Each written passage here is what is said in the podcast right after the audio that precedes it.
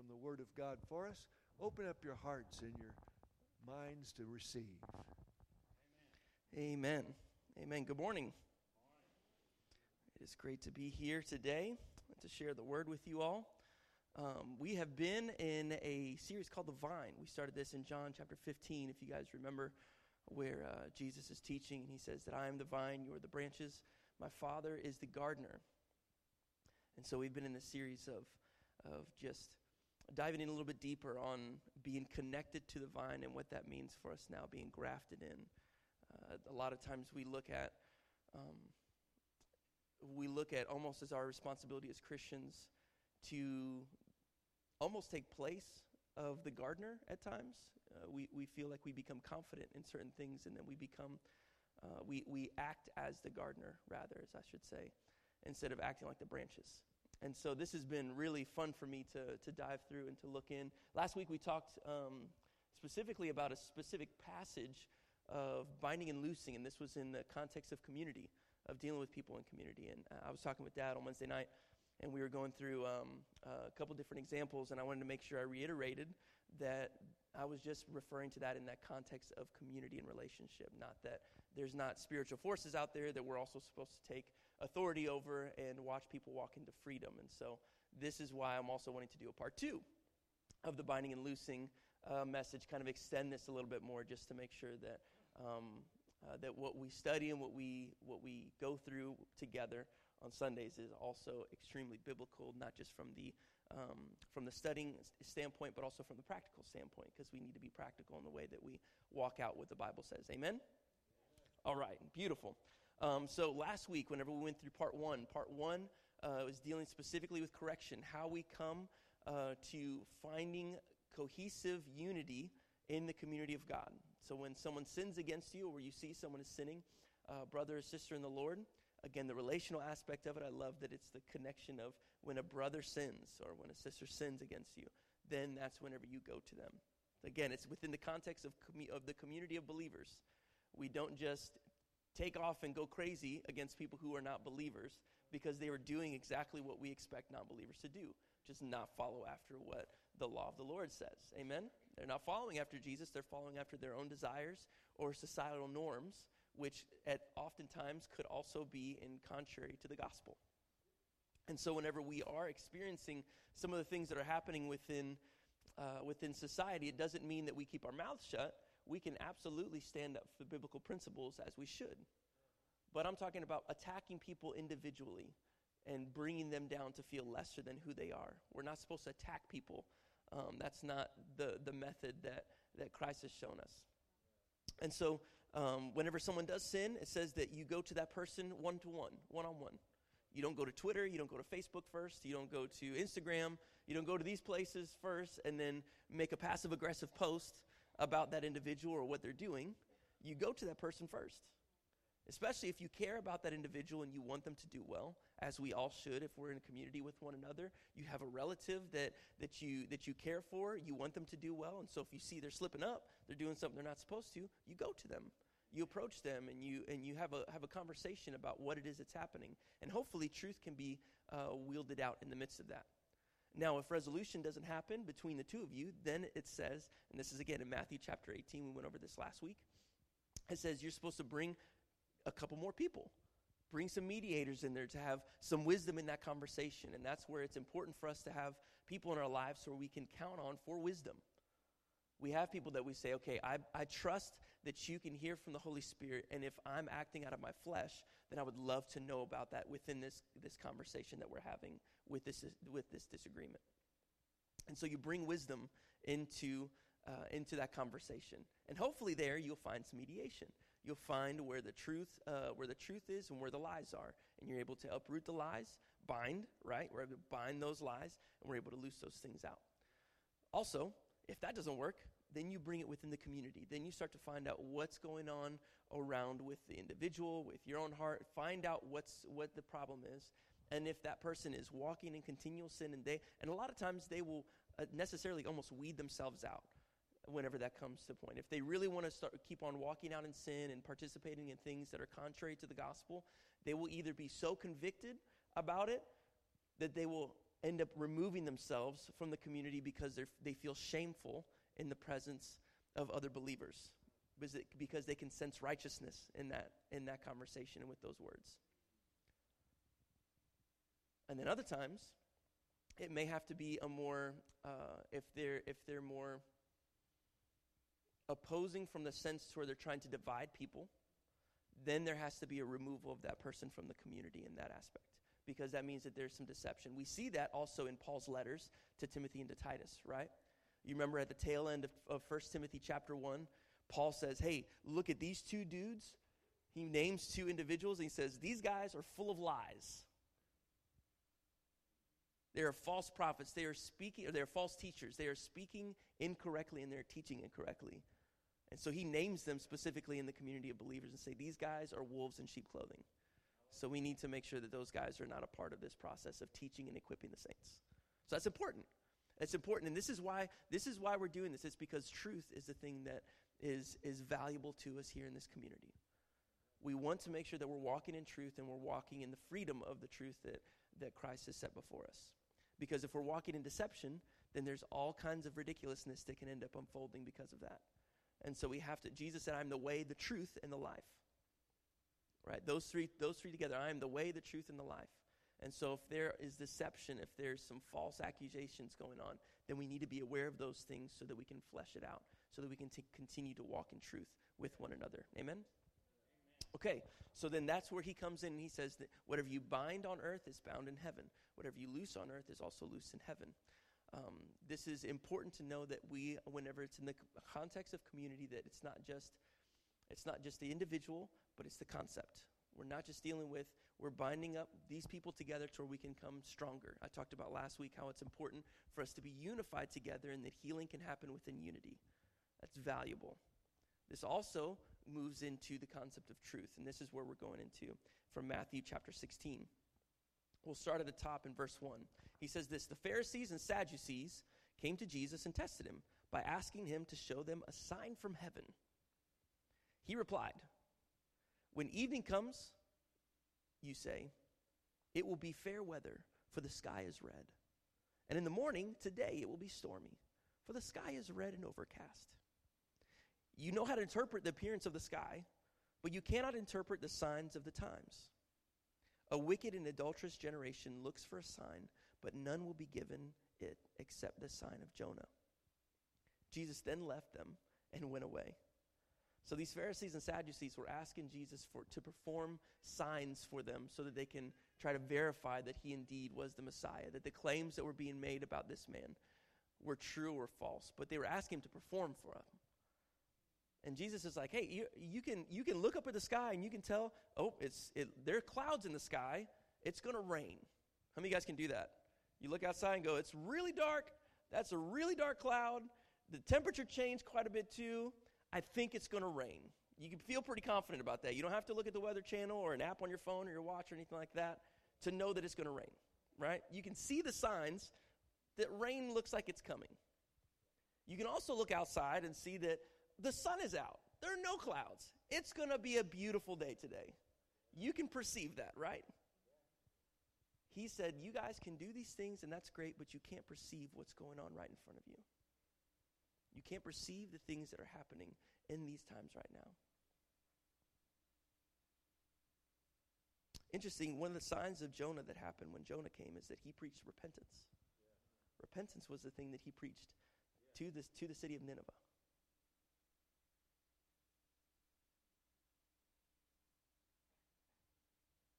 Jesus came so that people could turn their hearts from their wicked ways and also from their performance especially the, the Pharisees and Sadducees, which they were very performance oriented. There was a piece, a little sidebar for you. Uh, when the woman with the issue of blood came over and she reached and she grabbed the hem of Jesus' garments, there's a passage in Isaiah that says that um, there's healing in his wings. And that, that wings, healing in his wings, also represents the, um, the cords that were placed on the edges of the garments of the priests and those who would walk around. And so, um, interestingly enough, Jesus also accused the Pharisees of lengthening their cords, lengthening their own cords to show importance. When you had longer cords, it showed the importance, a greater importance that they had within the community of the within the religious community. And so the longer cords that you would have, especially when it came to the headdresses that you would have and the different things, if you knew anything about the ancient culture, what you wore was not just a fashion statement that you made because you really enjoyed that color. What you wore was very telling of your position or your title within the community. And so when they lengthened their own cords, they were lengthening their own importance, trying to make it appear as though they were more important than who they were. And so Jesus pinpoints much of the time the performance oriented nature of especially these religious leaders. And so repentance is something that's very valuable and something that John the Baptist was preaching before Jesus even came and showed up on the scene. Repent, for the kingdom of heaven is here. And so, verse 5, he says this When they went across the lake, the disciples forgot to take bread. Be careful, Jesus said to them. Be on your guard against the yeast of the Pharisees and the Sadducees. Verse 7. They discussed this among themselves and said, Is it because we didn't bring any bread? Aware of their, dis- their discussion, Jesus said, You have little faith. Why are you talking among yourselves about having no bread? Do you still not understand? Don't you remember the five loaves uh, of, for the 5,000 and how many basketfuls you gathered? Or the seven loaves for the 4,000 how many basketfuls you gathered? How is it that you don't understand that I was not talking about bread? Be on your guard against the yeast of the Pharisees and Sadducees. Then they understood that he was not telling them to guard against the yeast used in bread, but against teaching of the Pharisees and Sadducees.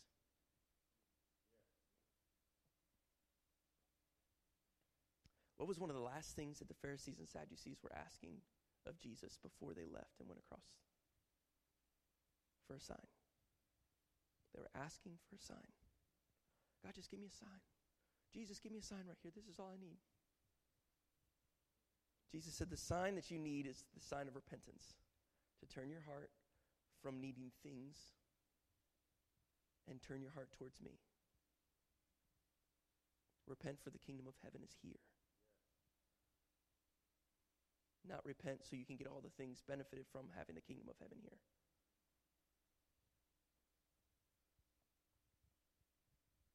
Verse 13. When Jesus came to the region of Caesarea Philippi, he asked his disciples, Who do people say the Son of Man is? They replied, Some say John the Baptist, others say Elijah, and others Jeremiah, or one of the prophets. But what about you? He asked. Who do you say that I am? See, this is important. This is really important to recognize. Jesus asked them, Who do people say that I am? So they were aware, they were very aware because they've been around, they've, they've been to different cities, different towns, different regions. Um, they even went back home at different times and they were able to still spend time with their families, go back to their communities. And so they heard lots of chatter about this man, Jesus. Who do people say that I am? And this is like, man, there's all kinds of wild stuff that people are saying. They're saying this, that, that. You're this prophet, you're that prophet, you're this kind of uh, figure, you're that kind of a figure. And then he says, okay, cool. So we know now what everybody else is saying. You guys read Twitter. You guys have been checking all the feeds. You guys have been around town. We're in Poplar Bluff, this small community. You hear about one person's problem and you hear about everybody's problems, right?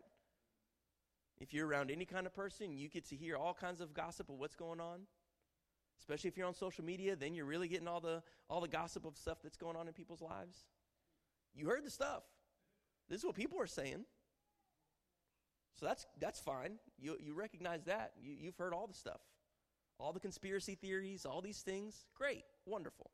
However who do you personally say that i am? Beware of the yeast of the Pharisees and Sadducees. This is what other people are saying about Jesus. We can be on all the social media accounts. You can read all the blogs. You can watch all the videos. You can do all these different things and hear other people's opinions about who Jesus is. And that's great and wonderful. I mean, they, they gave Jesus high praise by saying that he was like Elijah. They loved Elijah. The people of Israel did.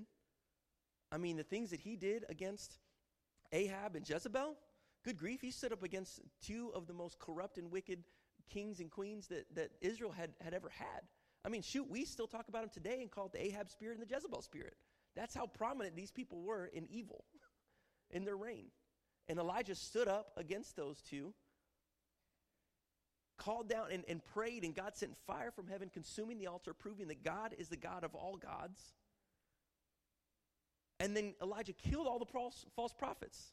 That's a pretty sweet dude to be compared to throughout history, right?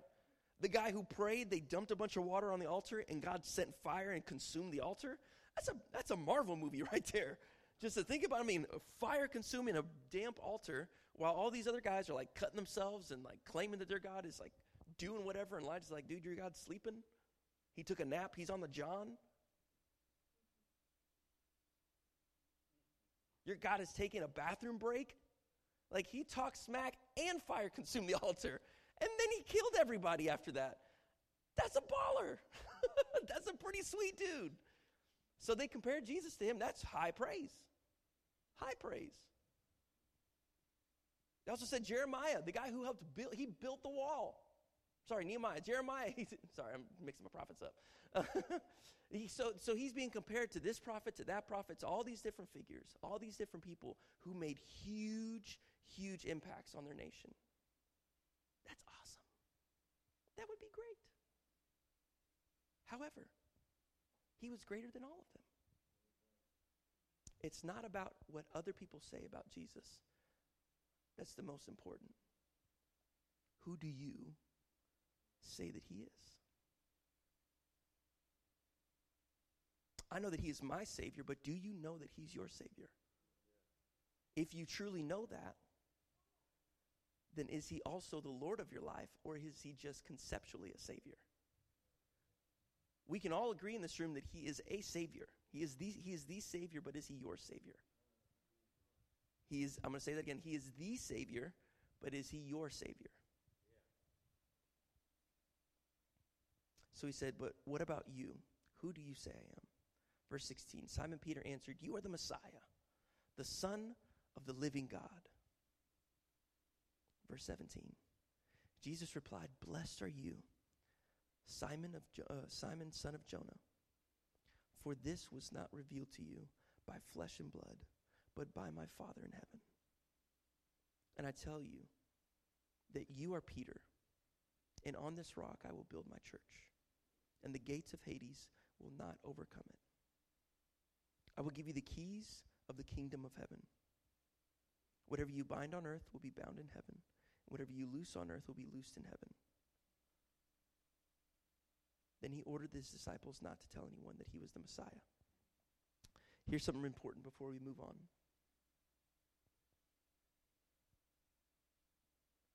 We find two different scenes, two conversations, but they align with one another. Jesus had the conversation with the Pharisees and the Sadducees, and then told his disciples because the Pharisees and Sadducees demanded a sign.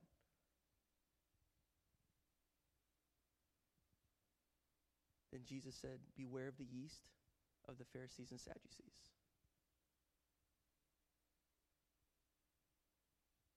Beware of something that could be planted inside of you from somebody else's interpretation of something. And beware of that growing inside of you and then multiplying. beware of lies about Jesus and how that could creep into your mind and multiply in various ways as you give it life. Beware of these lies.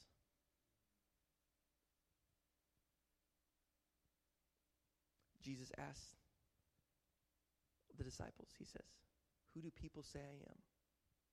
Lie number one, he's Elijah. Great comparison honorable comparison, marvelous comparison, still a lie. The compliment was still a lie. He's Jeremiah, a lie. Great compliment. He was a great prophet.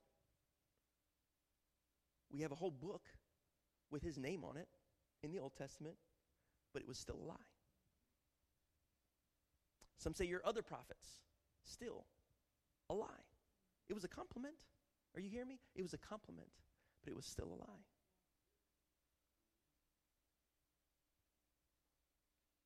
Many of the Pharisees and Sadducees were fine with saying that he was a prophetic voice, but they were not fine with calling him the Messiah. They were fine with saying that he was an anointed individual, but they were not fine with calling him the anointed one. The enemy loves to place a lie in a partial truth.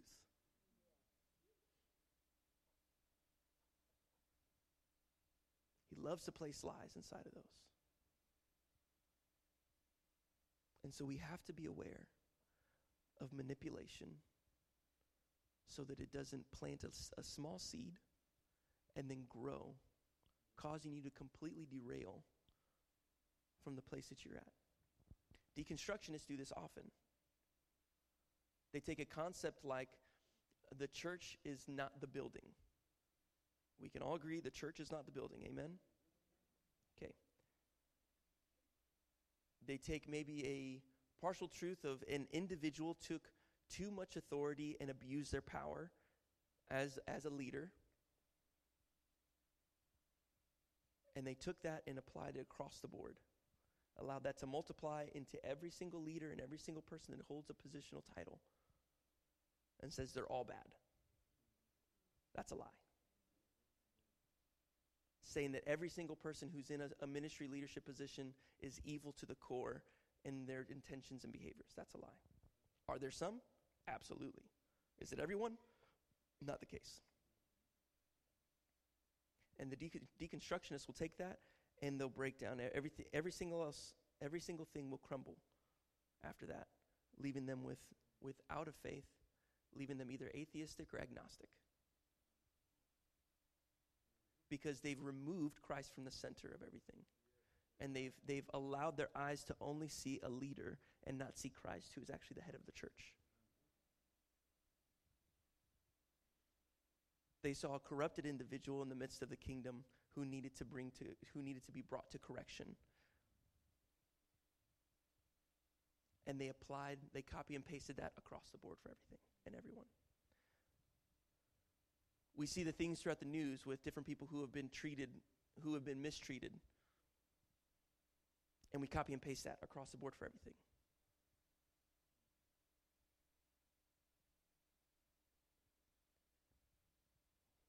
I'm going to try not to step in it, but here we go. people apply this whenever we talk about God created man and woman, and they're supposed to be the, the two that go into an institution of marriage. And all of a sudden, you're called a homophobe, you're called a transphobe, you're called a bigot, right? Because there's a disagreement between you and the culture that's around you.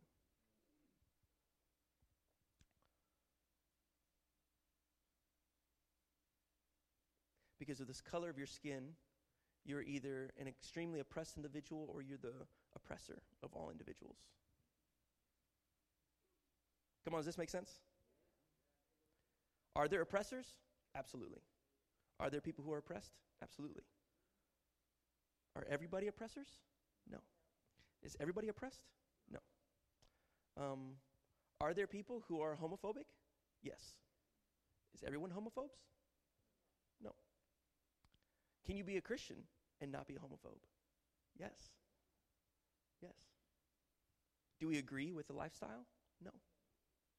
Do we also agree with people who commit adultery? No. Okay. We're doing great. You guys are great. a plus. the enemy loves to take partial truths and turn them into complete lies, but present it as if it is the truth. What is the truth about Jesus? Who do you say that Christ is? That's going to be the most important thing. We're not going to stand collectively, you and me, all of us together, as we as we walk up and meet Jesus.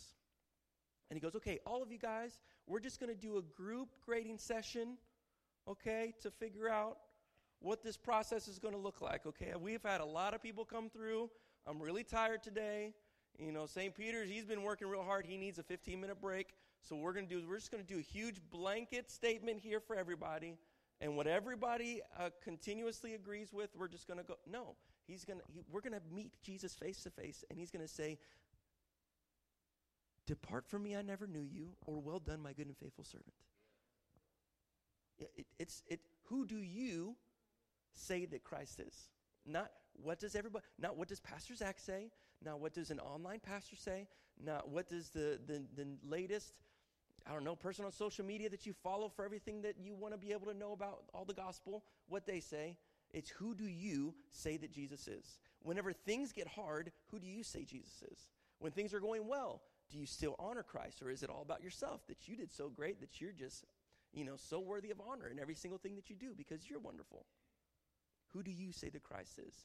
When things are great, when things are horrible, and when things are right there in the middle? Who do you say that Jesus is? And then we continue from here. From that time on, Jesus began to explain to his disciples that he must go to Jerusalem and suffer many things at the hands of the elders, the chief priests, and the teachers of the law, and that he must be killed and on the third day be raised to life. Peter took him aside and began to rebuke him. Never, Lord, he said. This should never happen to you. Jesus turned and said to Peter, Get behind me, Satan. You are a stumbling block to me. You do not have me in mind. Uh, you do not have in mind the concerns of God, but merely human concerns. Then Jesus said to his disciples, Whoever wants to be my disciple must deny themselves, take up their cross, and follow me. For whoever wants to save their life will lose it, but whoever loses their life for me will find it. What good would it be for someone to gain the whole world yet forfeit their soul? Or what can anyone give in exchange for their soul? For the Son of Man is going to come in his Father's glory with his angels, and then he will be rewarded. Then he will reward each person according to what they have done. Truly, I tell you, some who, uh, some who are standing here will not taste death before they see the Son of Man coming in his kingdom. Jesus went from one, one spot of saying, Man, look at that. God, you, this, this revelation you had was not from yourself. You received this from the Lord. You received this from the Father in heaven to then rebuking him and calling him the accuser.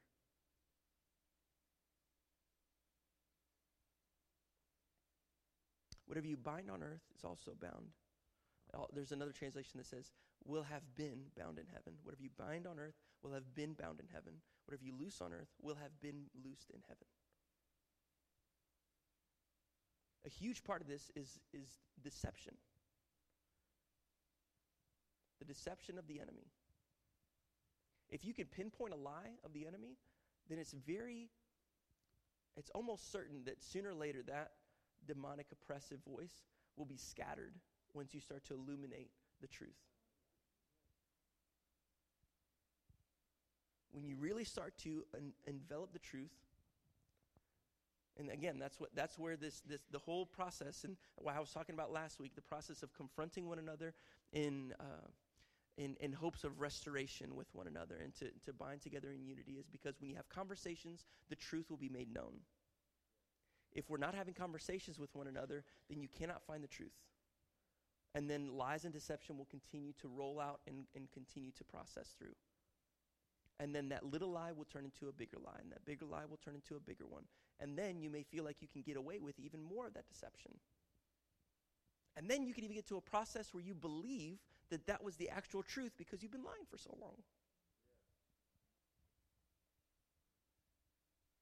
Part of the part of the process of binding and loosing in the midst of community from what we're what we're talking about in this context with community is that we are binding the lies and loosing them from the community. And we're binding ourselves together.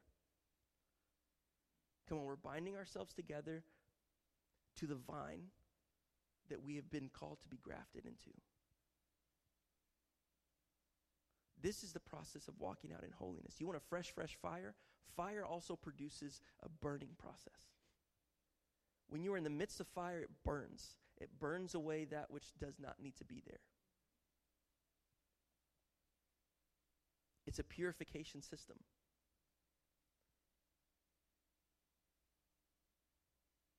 Sometimes we're asking for for even, God, we need a fresh move. We need a fresh this.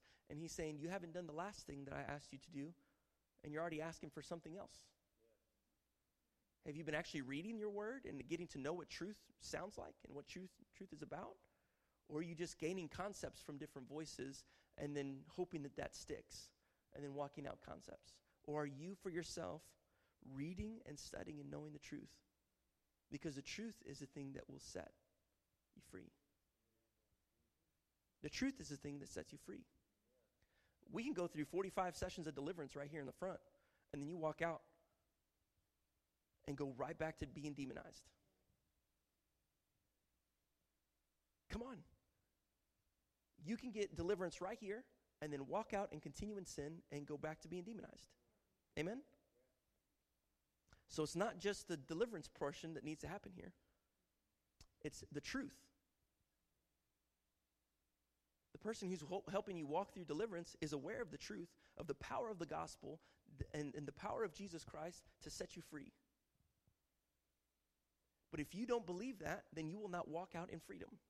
You will just walk right back into bondage. Who do you say that Jesus is? If we are not doing our due diligence of getting to know Christ and loving Christ, then we're going to walk in bondage for the rest of our days. Happy and content that this is just where I'm at. Because this is just this is just my cross to bear. No, it's not. You are not meant to walk in bondage. Jesus went to the cross so that you can be free. It is for freedom that Christ set you free. Galatians 1.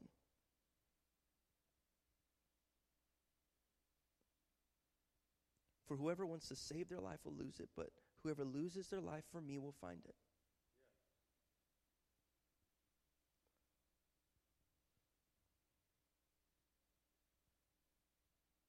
When we walk in deception, we begin to build our own we begin to build our own style of kingdom that is outside the kingdom of heaven. When you allow yourself to walk in deception, you begin to build monuments and castles that have no meaning in the kingdom. And you begin to live from this place of fairy tale land instead of walking in the truth that Jesus has set before us.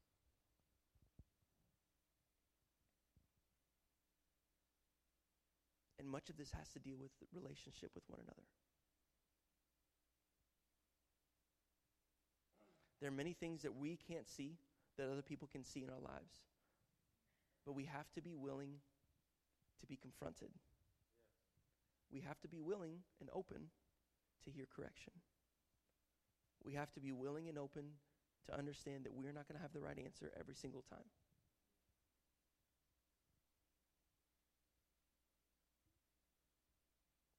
And then if there's a disagreement between a few people, let's make it a little bit more of a party. Let's bring a couple more people in it and figure out what the deal is.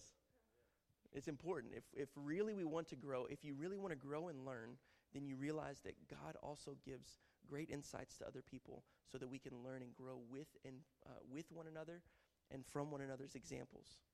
Each and every one of us, there's not one person who has an exact same life as the other person. I have three other siblings, and all four of us have experienced life differently. We have similar things that we can um, we can relate to because we grew up under the same household. But all four of us are different individuals. We have different personalities. We have different um, uh, different takes on things. Uh, we have different households now. We ha- there's lots of differences between us, but we can relate on some things. But just because we grew up in the same household doesn't mean that we're identical in everything that we do. Not one person is identical to the other. So we can learn a lot from one another if we take the time to listen when the Holy Spirit is, is moving and speaking. And if we're intentional in our own lives, then the Lord will use us as a mouthpiece for others as well. But if we're not intentional in knowing the truth, then when we open our mouths, we could actually be leading people into, de- into deception. Matthew 18, right before he gets through that, that part of, uh, of binding and loosing and the people in the, uh, in the community, dealing with them one on one, then in a group, and then the binding and loosing of, of the individuals from there. Right before then, he says not to deceive the little children. It's better for someone to tie, have a millstone tied around their neck and throw them into the ocean than it is for them to lead ch- little children into deception. Now we're talking about the community of the little guys. People are learning from us left and right. I work in education. Um, I've been, been in education for over a decade now, and it's very interesting to see the way the kids respond and how they learn so quickly, especially now having Lyrica in the household. Like, my goodness. That she picks up stuff super quick, and she's in a repeating stage right now, to where everything you say, she's going to repeat it real quick and let you know what it is that you just said. So you start to hear and understand that it's not just the way that I think that affects me or affects my wife, now it also affects the next generation. So now it's not just who do you say that I am for my own sake? It's who do I say that Christ is now as a representative of the gospel to my daughter? How am I representing the gospel to the little guys who are watching and paying attention to every little thing that we get to do? Where's the truth? Where's the lie? Are we allowing ourselves to walk in deception because it just feels good to do certain things, but it's not quite what Jesus wants us to? We know it's not right. Oh, but nobody's looking. Nobody's going to really know. It's whatever. It's just a couple of my friends. Maybe I'm just the only person at the house. It doesn't even matter, whatever. These little deceptive things plant seeds and will continue to grow. And sometimes, I mean, there's some trees that it takes them hundreds of years to get to the point to where they're at today. From little bitty seedlings all the way up to these massive trees, it takes centuries for some of these trees to do that. So you're not going to see an immediate massive crater form in your in your soul as soon as something happens. That that that comes from a traumatic process of whatever goes on in life. No, these little bitty seeds of deception get planted and they grow little bit by little bit. So much so to you don't even notice that it's grown because it's just been a part of what's happened. And now that leaks into every single thing that you do, every person that you're around, everyone that you influence. Who do you say that Christ is? If you truly say that he is not just the Savior, but he's your Savior, then how does that affect your life? We're excited to come here on Sunday mornings, and for those of you guys who come on Wednesdays, on Wednesdays, and you know we we'll be here. We'll lift our hands. We'll praise. It's wonderful. Presence of God is great. We'll listen to whoever stand up here and talk for a little while, and you know thinking about food for a little bit too. You know, it's getting close to it. All right, that's awesome. This is just a tradition that we do on Sundays and Wednesdays. Wonderful, cool. I did my thing. That was great. I was in the presence. Thank God. It's in His presence. But what about whenever you leave? Do you have the same reverence for the presence of God whenever you're at home? When you're speaking with your spouse? When you're speaking to your kids? When you're speaking to your friends? When you're flicking through stations on the TV? When you're going through watching shows on Netflix? When you're going to the store, things you're picking up? When you go to your friend's house and people's houses and they're engaging in frivolous activities? Do you have the same reverence for the presence of God there? Or did you decide to put the, the Ark of the Covenant, the presence of God, on a different cart instead of holding it on your shoulders? I'm going to circle back around to that, to that passage from First Sam- 2 Samuel 6.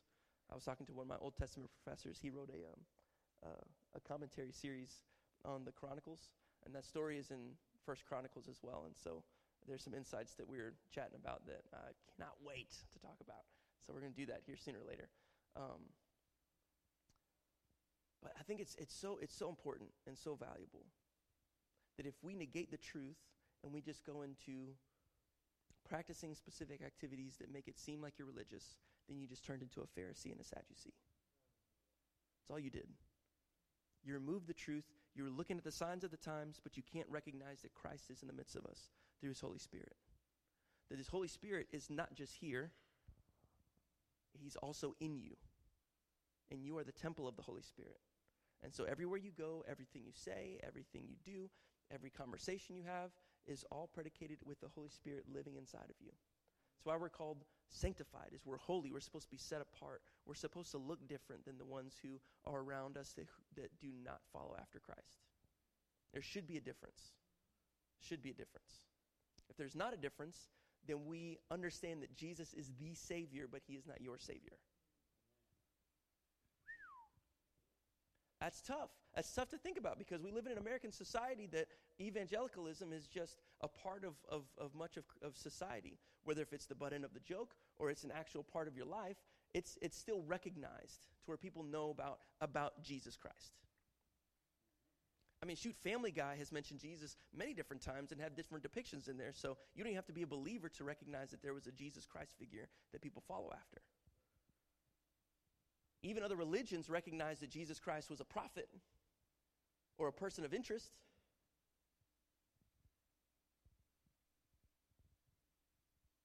He cannot just be the Savior, He has to be your Savior. Cannot just be the anointed one, He has to be the anointed one that you follow.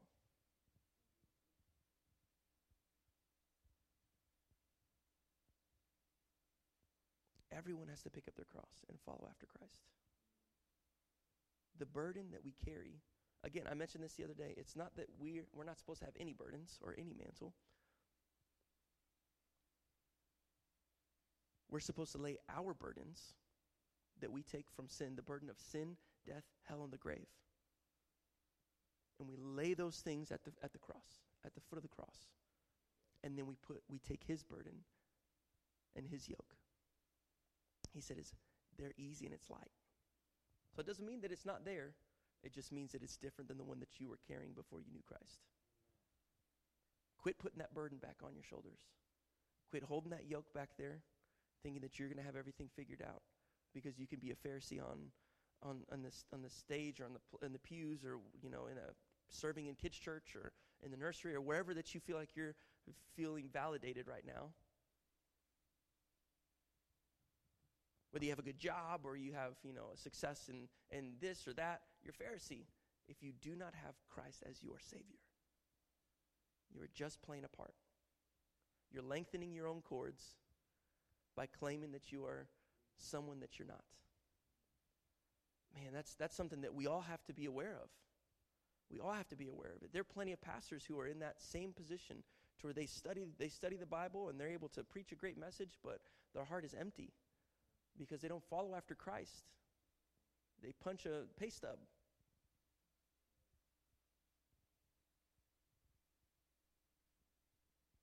Everybody has to pick up their cross and follow after Jesus. Every single person, every one of us. Where's the lie? Where's the deception? Are we in community and are we having conversations with other people so that they can pick those things out? The only way that Danielle and I grow closer together is through conversations. It's the only way that we can grow closer. Otherwise, we're just roommates. I don't want to have a roommate. I have a spouse. In order for us to really be as as the Bible says when two become one flesh, in order for us to continue to be one flesh, we have to continue to have conversation so that that one flesh mentality can stay unified. Otherwise, we become sick because we're divided. We have to have conversation within the body of Christ with brother and sister. We have to dialogue so we can find if, is there a root, is there a lie that's rooted in that we've believed that's allowed us to act in certain ways or to just think, think wrong things about Jesus. Again, they could be compliments. Remember, they said that he's Elijah. They said he's, he's Jeremiah. They said he's all these prophets. Great compliments, a lie.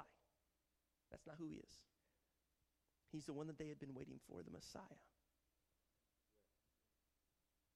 And then, in the same vein, whenever, whenever he approved and he uh, praised Peter for listening to the, to the Father, the revelation from the Father, right after that, he rebuked him and called him the accuser. That's community. Because, in one sense, we can hear a great revelation from the Holy Spirit. But it doesn't mean that we're, just because we heard one good thing from the Holy Spirit, doesn't mean that, that there's not a lie that we could also have uprooted from our mentality.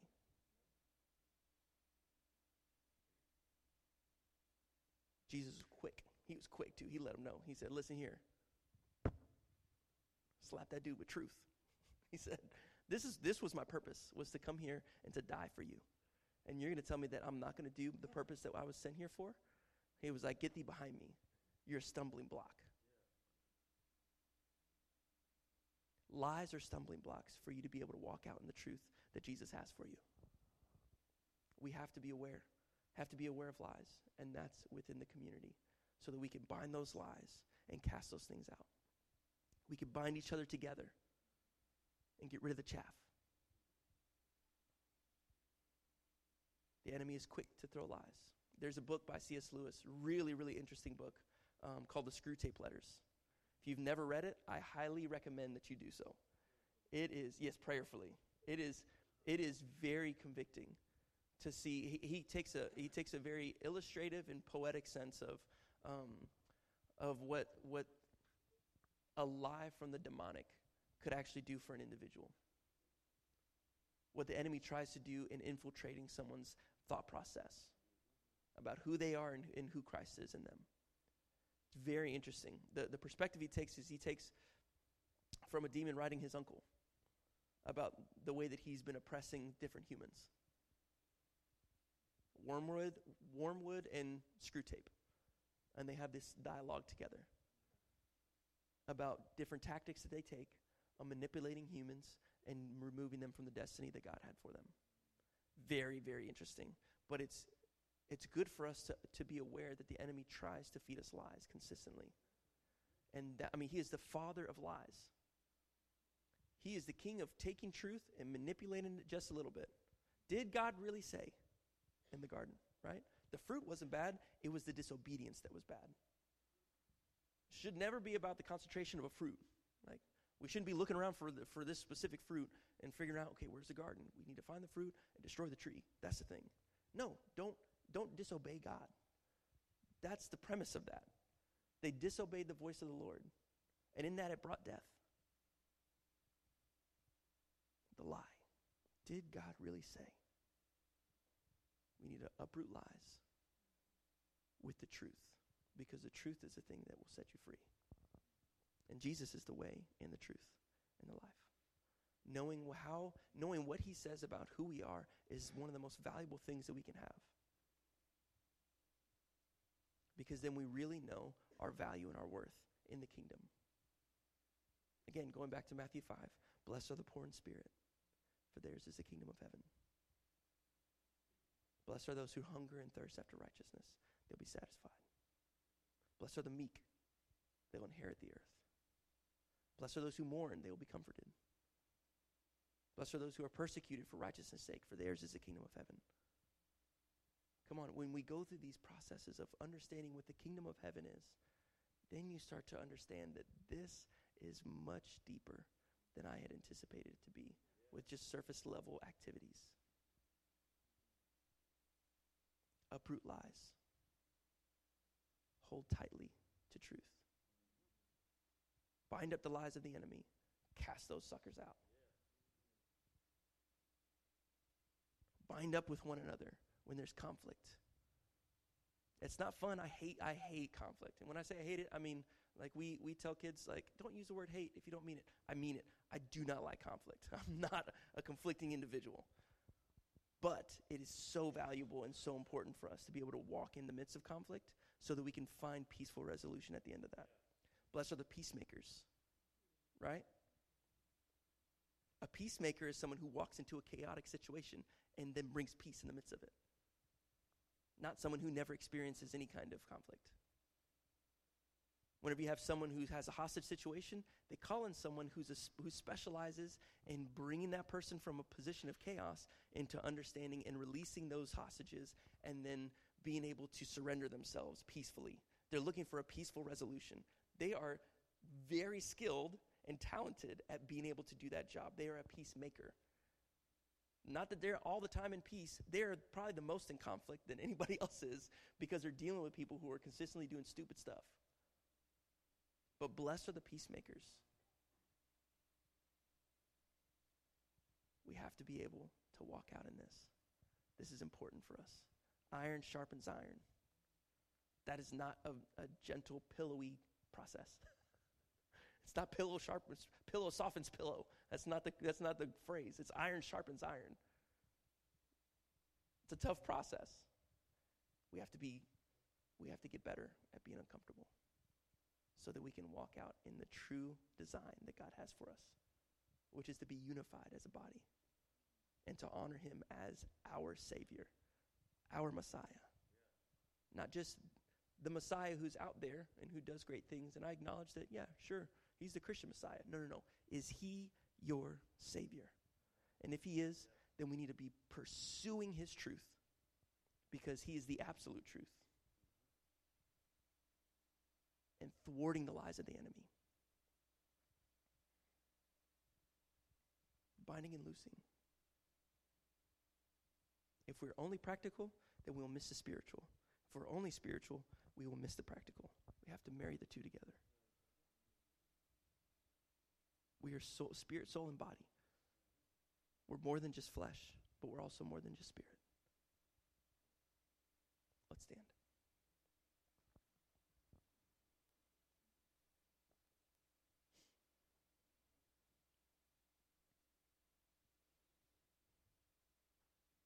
Jesus tells the Samaritan woman in John chapter 4. He says, God is spirit, and those who worship him must worship him in spirit and in truth.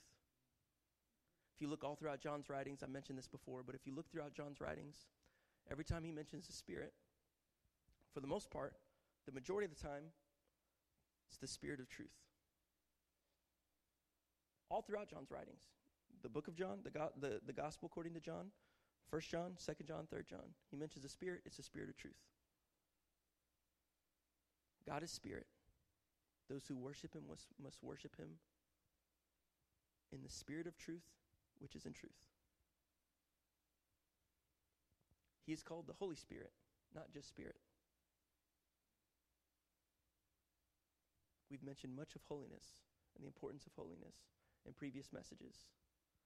And we cannot I cannot reiterate it enough the importance of holiness in the midst of our lifestyle. We have to pursue holiness, we have to pursue truth. Those things are, are, are aligned and attached. You cannot have a holy standard without truth of what that standard is. You cannot have, have, have a God of love without holiness either. Because who God loves, he disciplines. And without a standard, there could be no discipline because there's any standard. This is so valuable for us. This is this may be Christianity 101, but this is something that we cannot just move past and, and feel like we've just got it and that's it. We have to be passionate about truth.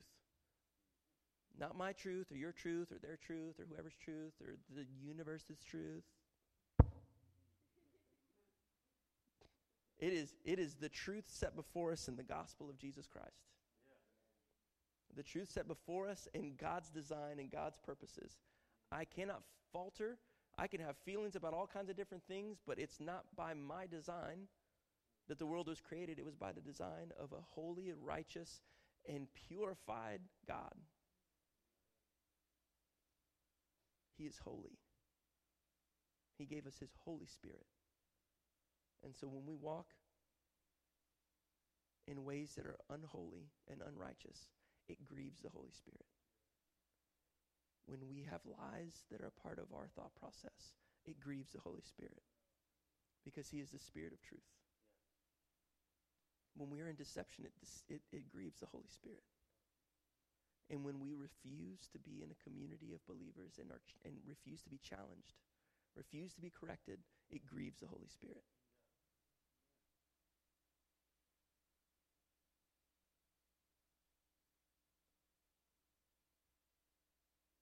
Cannot just be the Savior, He has to be your Savior.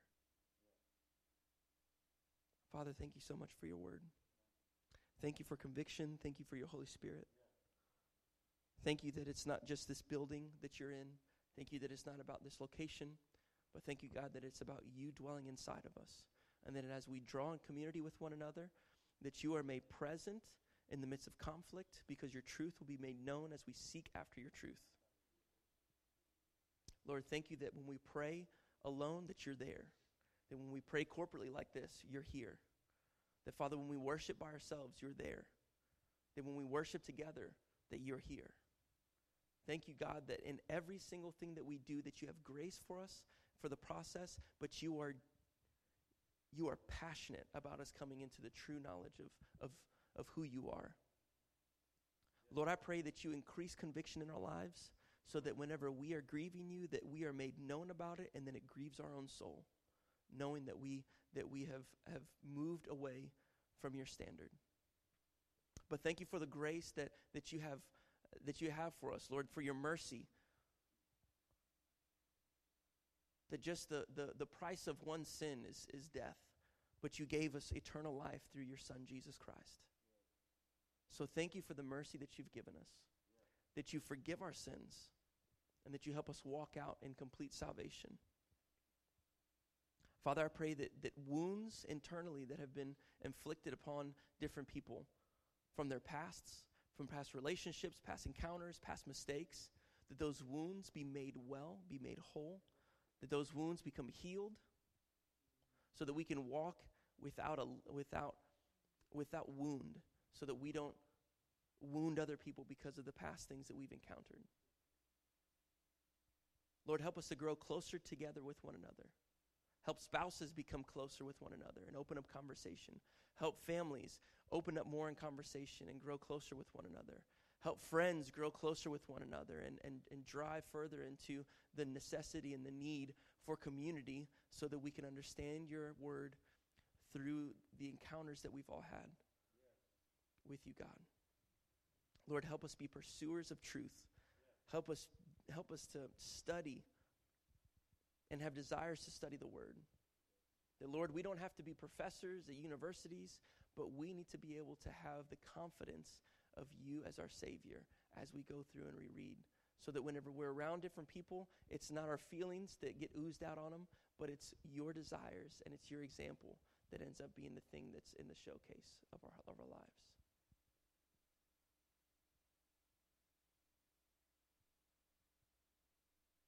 Come against every lie of the enemy right now in Jesus' name. Every single lie that combats the gospel, every single lie that combats the identity of the believer and makes them feel less than they are. And I pray that your truth just be breathed into their hearts right now in Jesus' name.